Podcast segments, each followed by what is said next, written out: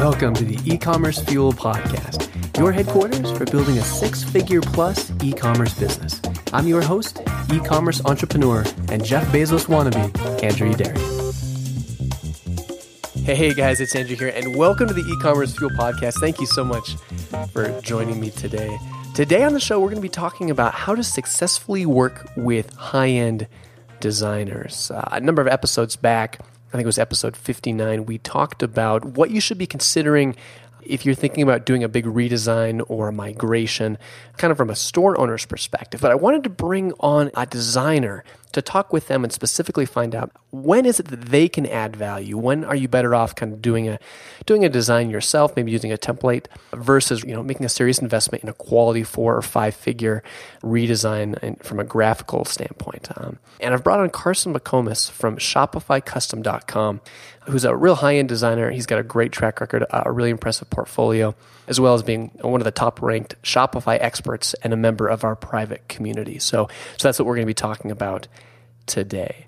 But before we dive in, as always, got to do a first sale shout out. And this one's going out to Carl De Leon of Flippy.com. And it's not quite the Flippy you think, it's F L I P I L Y, Flippily.com. And he writes in and says, I just launched my online flip bookstore and got my first sale a day after. Thank you a ton for the value provided on the blog and in your podcast. Hoping to be able to join the private community once I scale things up. So, Carl, congratulations, man. That's super cool concept and e-commerce store you've got going on. So, if you're uh, if you were anything like me, making those cool little hand drawn, uh, you know, little flip books when you were a kid, this is uh, taking those things up a notch. Very cool presents. So, so check them out if uh, if you got any nostalgia related to that, like I do. All right, let's go ahead and get into today's discussion about high end design with Carson. Good designers like yourself aren't cheap. So, you know, when do you think it makes sense to invest four or five figures in a great site design versus using a stock template and just making a few small tweaks? You know, I think the sort of the stock template and few small tweaks group are typically people who are either starting out and they've got kind of modest needs. If you think you're in that group, I would say you're probably in that group. And, you know, just to kind of for cost saving reasons, I would go with that. If you'd make a stock template work for you, that's a great place to start. Typically, people who are ready to make the bigger investment and go with the, you know, with the bigger systems are people who either are starting out, typically they've got a little bit more budget to work with. You know, if you've got specific design needs, like you're a Warby Parker and you've this has got to be a very unique site and it's got to look great. Or you're a you're a DODOcase where you've got kind of unique functional needs, then I think it makes sense to consider this. The other group are people who've been at this long enough that they know what they want. So you've had your site up for a while, you've spent time uh, learning from your customers, you've spent time um, testing, and, and you know what you want. And, and a template is built to a specification for a platform vendor. So, for example, if you're on Shopify, those templates were all built to a specification that Shopify specified. If you want something outside of that and you've been at it long enough to know what it is, that's really when it's, worth investing in, in a, custom uh, design job. Yeah, and I, I made this mistake, Carson. We'll link up to the, the blog post. Uh, I think it's titled How Ditching My $5,000 Design increased sales. And the problem wasn't design, like good design, like what you do, Carson, and having a good functional design is really important both for usability if you do it that way and also for confidence. But the mistake I made was launching a site and before I knew anything about the niche, what the people wanted, what functionality was important, I just paid someone, you know, 5k to go in. And 5k is an insane amount, but it's it's a decent chunk to go out and customize the site that I knew nothing about the niche. And so, yeah, it resonates with me. I wish I would have learned about the business a bit more before I made that mistake and really knew what I wanted. So, I actually think that's kind of a common mistake. I think sometimes we get in this mentality of kind of outsourcing trouble, like throwing money at a problem to make it go away. Yes. And it's important to be more invested in it than that. It sounds like you may have just said, you know what, I know I need a site. I've got $5,000. Let me put that on that problem and see if it'll go away. Mm-hmm. But you didn't do the, you know, you didn't do your homework and your half of the equation, if you will. Yeah, and even I didn't know. Even if I had tried, I it was the kind of homework where you, you have to do it. You have to have experience with it. You over time, have, yeah, yeah, over time. And I didn't. I didn't let that play out I'd love to hear your thoughts on how you evaluate a designer or a design firm. I mean, as someone who's a completely design illiterate, more or less, I can barely draw stick figures, you know, it's hard for me sometimes to weigh what's just flashy and what's good design. What should somebody be looking at for a designer if they're thinking about bringing someone on to invest in a, in a fairly decent redesign? You know, I, I think the first place I would would look if I were looking at a designer is I would look in their portfolio. I would want to see have they tackled projects similar to mine? Have they done this before? Do they know what they're doing? And and I think it would be worth having a discussion with with some of their clients who might be similar to understand you know what's it like to work with this designer so I, I, guess i'm saying check references look at the portfolio make sure it looks like what you want you know when you're talking to a designer you know I, I think it's important that they make some realistic promises unfortunately we've had to do some rescue projects where they had talked to another designer and you know they promised a lot for a little in terms of either time or budget and it just didn't work out I would be looking at a designer who kind of has realistic promises. And Carson, probably, Carson, sorry to interrupt, but when you say a realistic promise, is that in terms of, hey, we can finish this in X amount of time? Is that a, we'll be able to increase your conversion rate by X percent? What do you mean? Yeah, that's a great question. I think it's probably both of those. So, you know, the one that I was thinking of is, you know, if somebody comes to you and says, "Oh, you know, we can do your a full redesign. It'll cost you three thousand dollars, and it'll only take us three months." you know, well, three months sounds okay, but three thousand dollars for three months, you know, there's some disconnect there. That doesn't that doesn't make sense. Or, you know, we can do this all in three weeks. Well, you know for a fact that it's going to take much longer than that. For example, I would never make a promise to a client or to a prospect that I could change their conversion rate.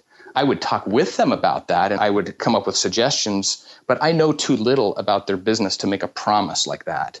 And that's kind of setting both of you up for potential disappointment on that one how important is it to obviously you know looking at their experience and their portfolio is it crucial that their body of work has the same feel that you want to capture with a redesign or, or, or with a makeover or can a good designer kind of say hey I see, you know, if you provide a few examples and good guidance, hey, I see what you want. I can tweak my style to that. How set in stone are most designers, I guess, feel?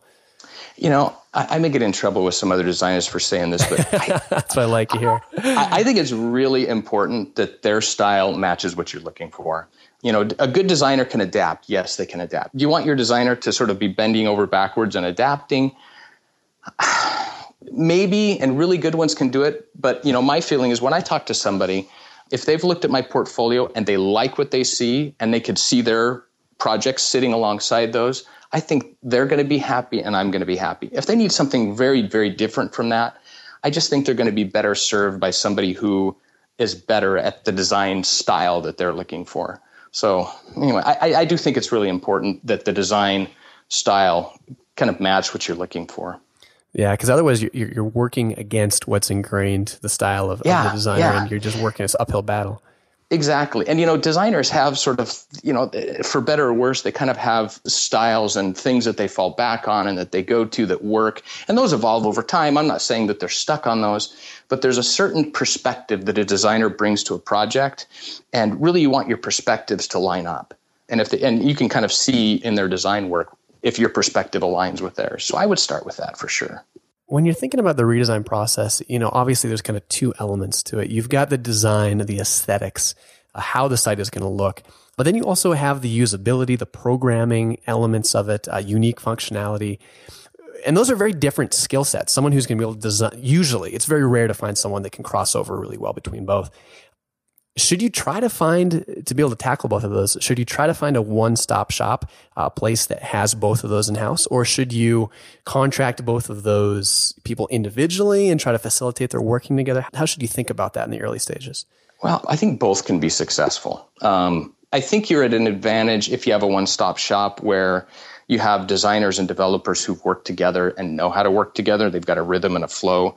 I think there's a synergy there that can happen that i think will benefit your project that said, a good developer, and really the programmer, the coder, a good developer can take any design, for the most part, and bring it to life and make it work.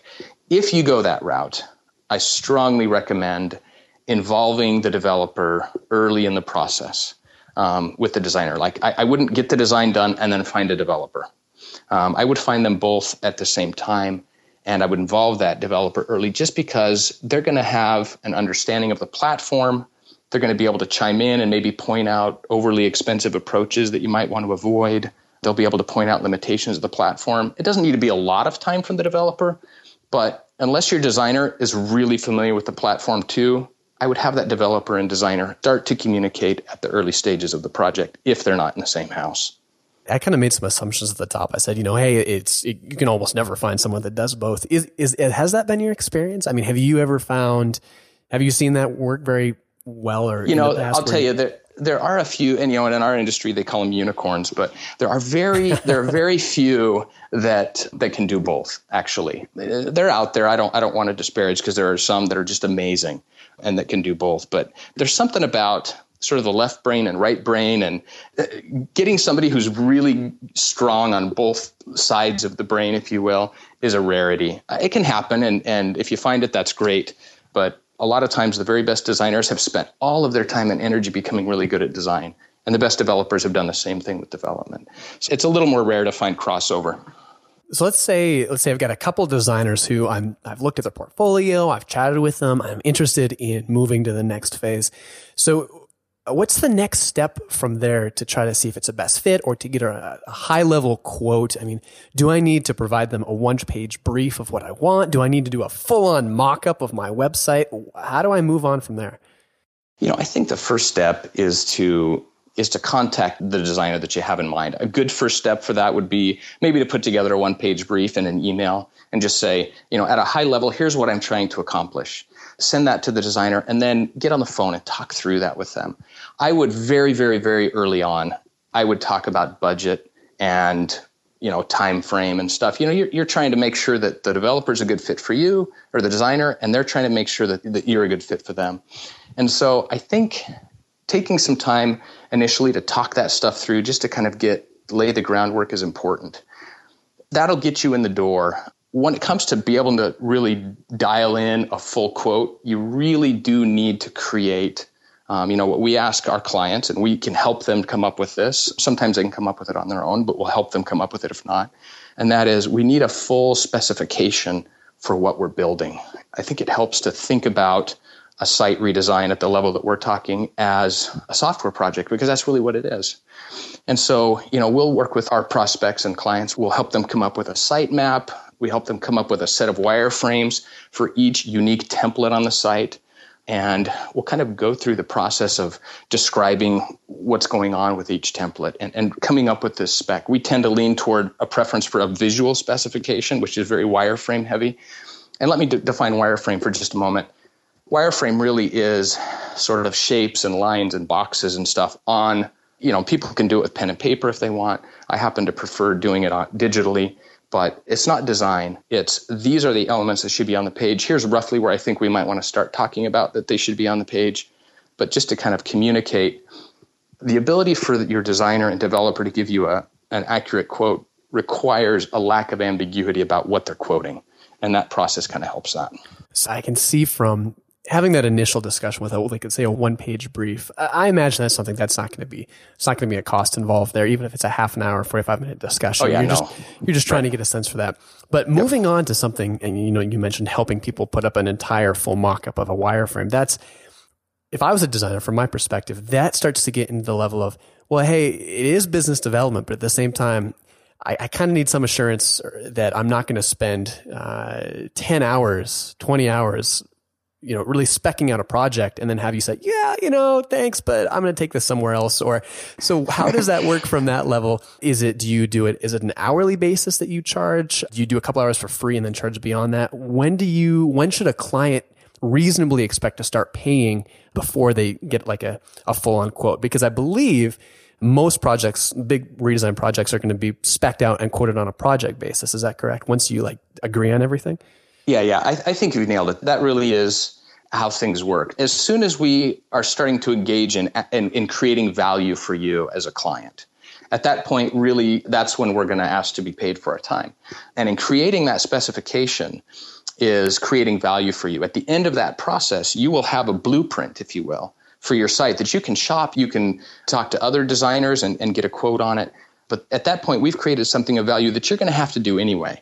You're not going to want to tackle a project without doing that. And so we'll help you do that typically on an hourly basis. And we'll give you an idea. We'll say, hey, you know, this might take 10 or 20 hours or whatever it is. And, you know, we can kind of get into that. If you're a little nervous, we can do a couple hours for free just to start out so you can see what's involved. But typically, we're going to start, you know, asking to be compensated for our time and helping you do that. It also frees you up as a as a store owner to kind of lean on their expertise and expect more from them if you're paying them. And so I, have just found that it creates a healthy relationship at that early stage. And what programs, obviously, it sounds like sometimes the designer will do the wireframing. I'm sure sometimes a client can either help out with that or, or assist in some regards, or maybe even doing a sitemap with a wireframe. What tools do you recommend uh, for people that maybe don't do this professionally that, that are easy to use that uh, they could reference? You know, it's funny. I have seen some absolutely mind blowing mock ups that people make in PowerPoint and Keynote. Keynote's you know, pretty good. So I like Keynote. It is, you yeah. know, I mean, so if, if those are tools that you're familiar with, those can work pretty well. I'm partial to a tool called Balsamiq that's kind of like balsamic vinegar, only with a Q on the end. If you Google that, you'll find it. I like Balsamiq because it's very easy to use. It kind of gives you this palette of elements and you can kind of drag them onto the page.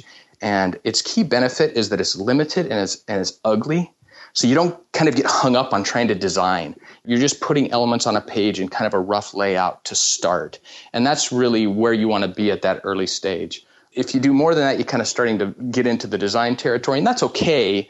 But usually, that's I think it's better when that comes a little bit later in the process.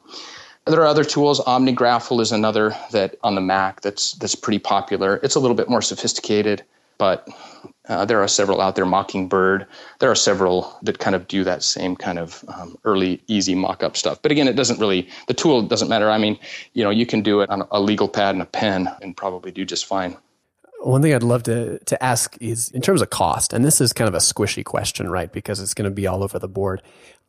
But just in a ballpark, I think sometimes people will – have unrealistic expectations. They'll talk to a professional designer and especially a freelance if they're working with a freelancer and, you know, sit down and think, expect to pay 15, 20, 30 dollars an hour and get a hundred or 150 dollar an hour rate back. And they're just floored. yeah. But at the same time, I mean, it's, there's a lot goes into it as a freelancer. There's a lot of non-billable time you're you're having to make up for. So, and again, these squishy, but what's a reasonable rate for someone who's professional, who really knows what they're doing? You can expect to not only be a good project manager, but a good designer and or developer on that side. Actually, let's stick with the designer side. In terms of a project basis, so like a roughly, let's say you quote out a 200 hour project versus a hour by hour basis, let's say, which would be in the early phases when you're setting up that wireframe. Yeah, so I think you nailed it. Um, there are a lot of hats that need to be worn here. And so there's a lot of project management, designing, even developing, all that stuff. To do it well, to be honest, it's expensive. When you're doing that, you're at the level where maybe let me back up just a little bit. When you tackle a project like this, it shouldn't be a cost. The cost should ultimately be zero. It's an investment that you're going to get back over time because they're doing a good job. Mm-hmm.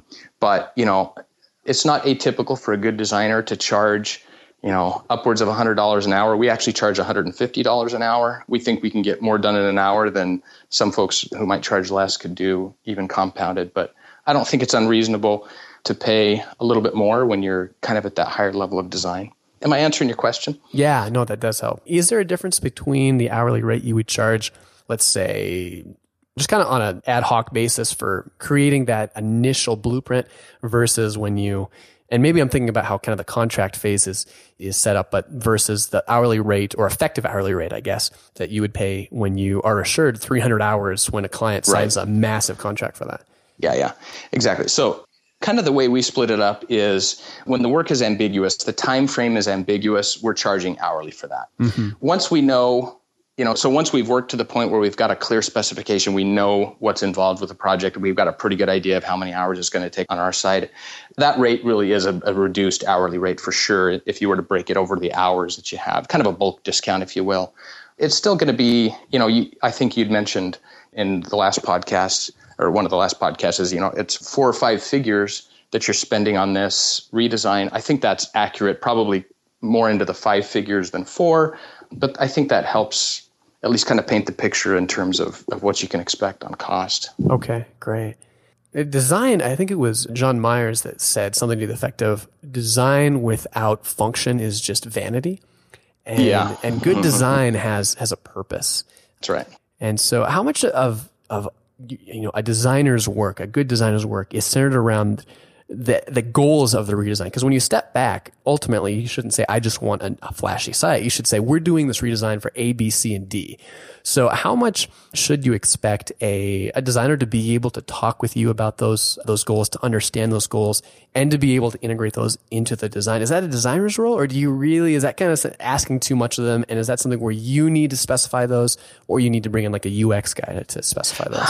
You know, I don't think you can separate those concerns from design. That is design you know, a good designer ad- adheres to the old architectural adage of form follows function.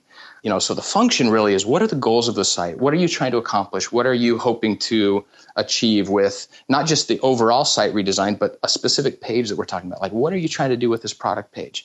And let's think through, give, you know, client, please bring your experience and your understanding of your customer base and your understanding of your industry and what has worked in the past and tests you have run. I'm going to bring general e commerce experience, experience that I've had with other clients, and a usability expertise based on having built a lot of these.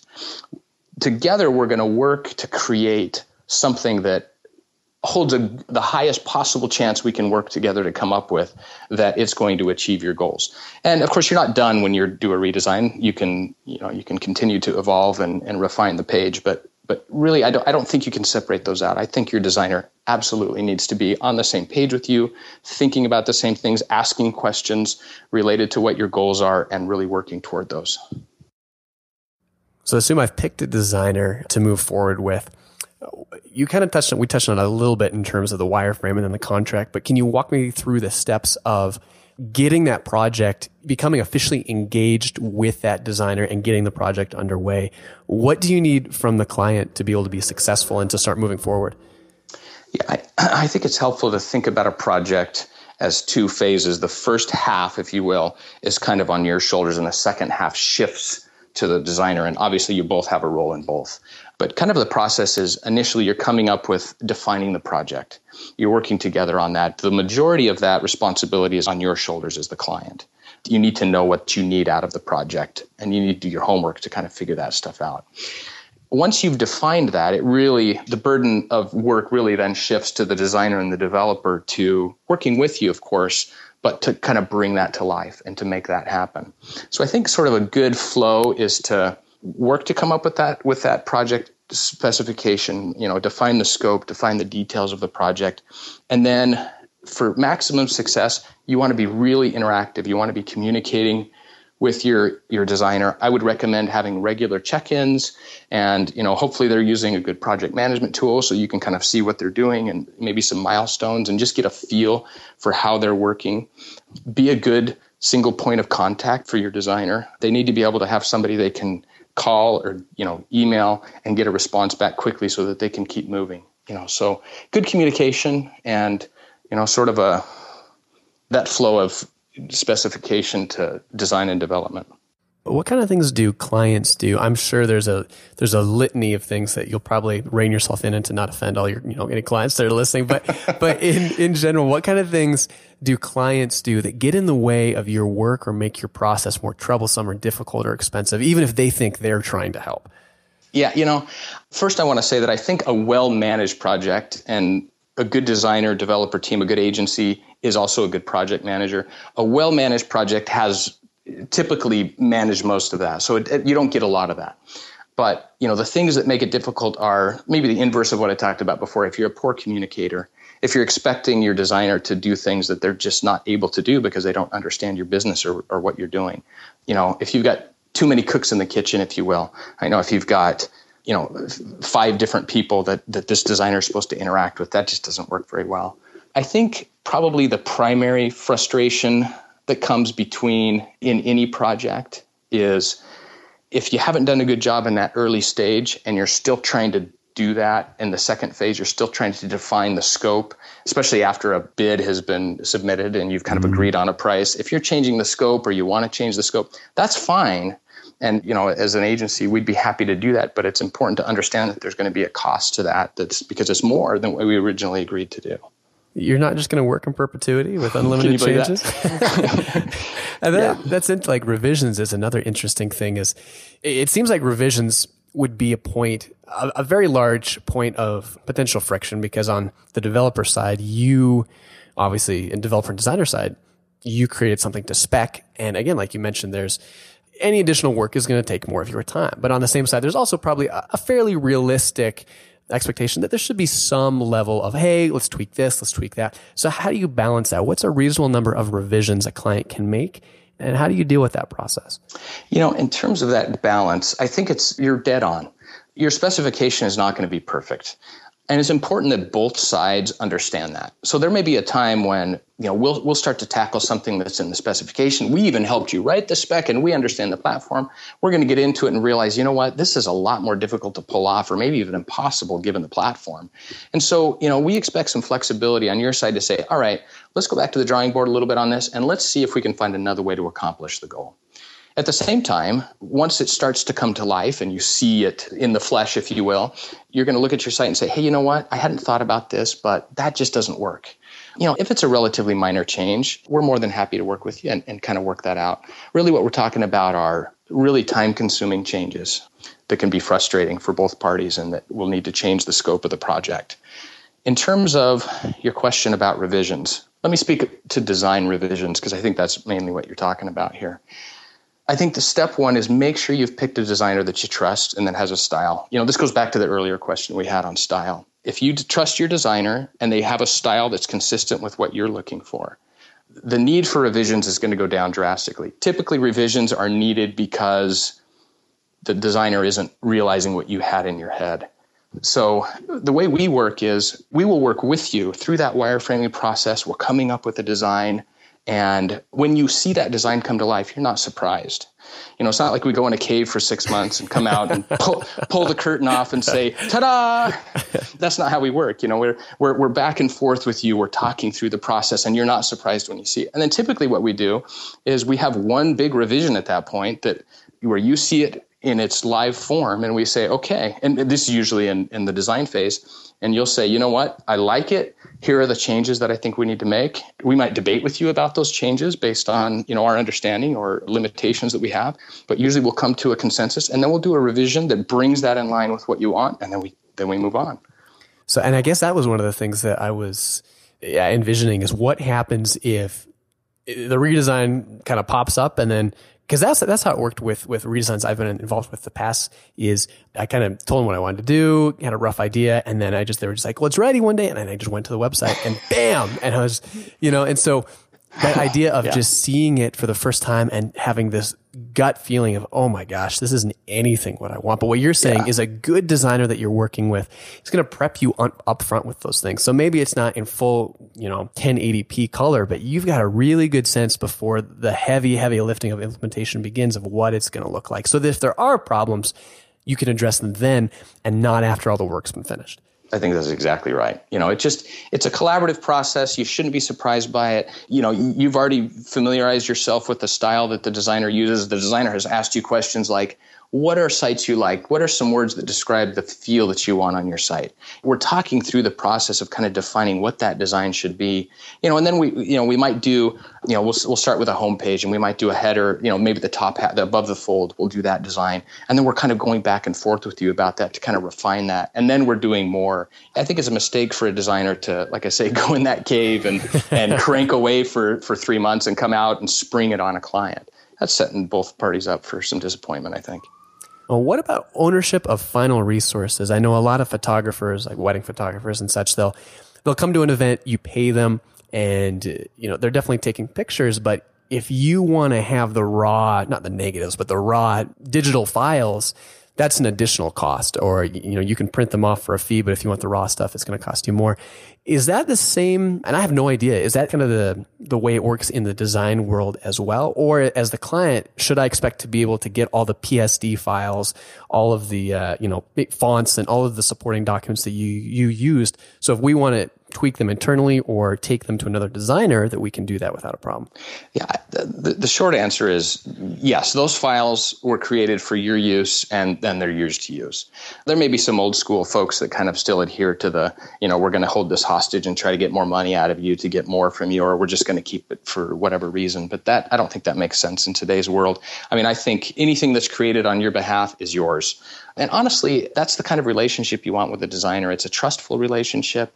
And like you said, you know, that designer may get, you know, hit by a bus, the proverbial bus accident. And, yep. you know, what are you going to do? You know, you need those files so you can go find another designer, or that designer might take another job or have a baby right when you need a change or whatever it is. You need to be able to, to have ownership of those files. So I would definitely insist on, on that. Yeah, for sure. That's good to know.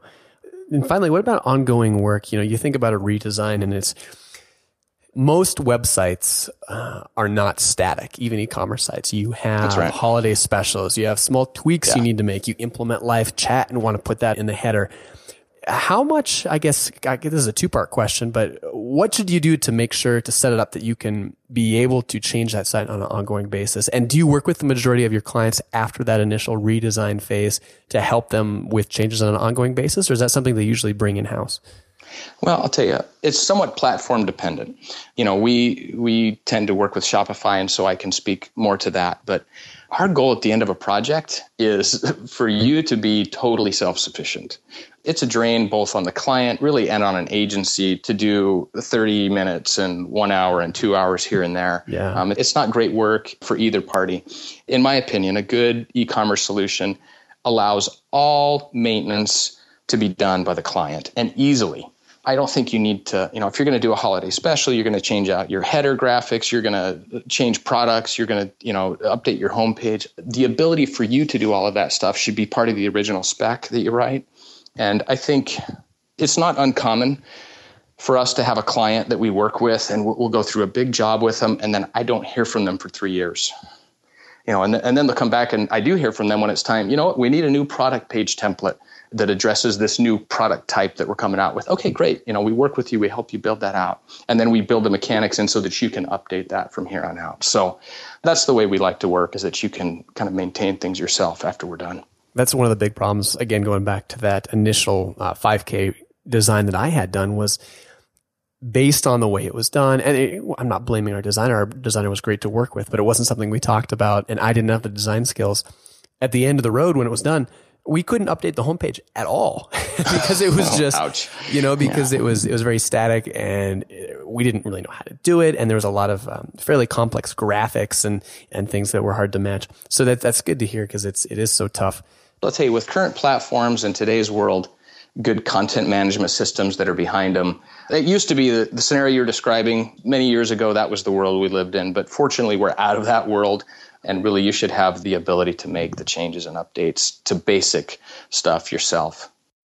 Carson, you alluded to the fact that you work uh, with Shopify primarily, and, and, of course, you're you're the man behind ShopifyCustom.com. And just give us a sense of what you do there, what your focus is on, and who might be potentially a good fit for you if they're thinking about a redesign on the platform. My background is in working with e-commerce. You know, starting back in the I think I launched my agency in, in March of 2000.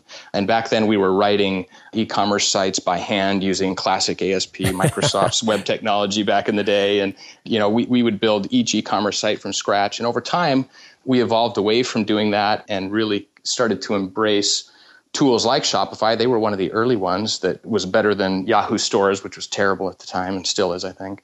But we started to really kind of build a niche around Shopify and if you want to bring your your store to Shopify and you know either initially or if you want to do a re replatform and move to Shopify, you know we've got experience in that. We've got good connections and good relationships with Shopify themselves. You know we can really help you uh, dial that in. It's just Shopify has become our expertise. We, we've worked with other stuff, but we've kind of gotten away from that in the last few years, and really Shopify is all we do. Right. That's something that you're even in the market for. A ShopifyCustom.com has a really great, Carson's got a great portfolio over there.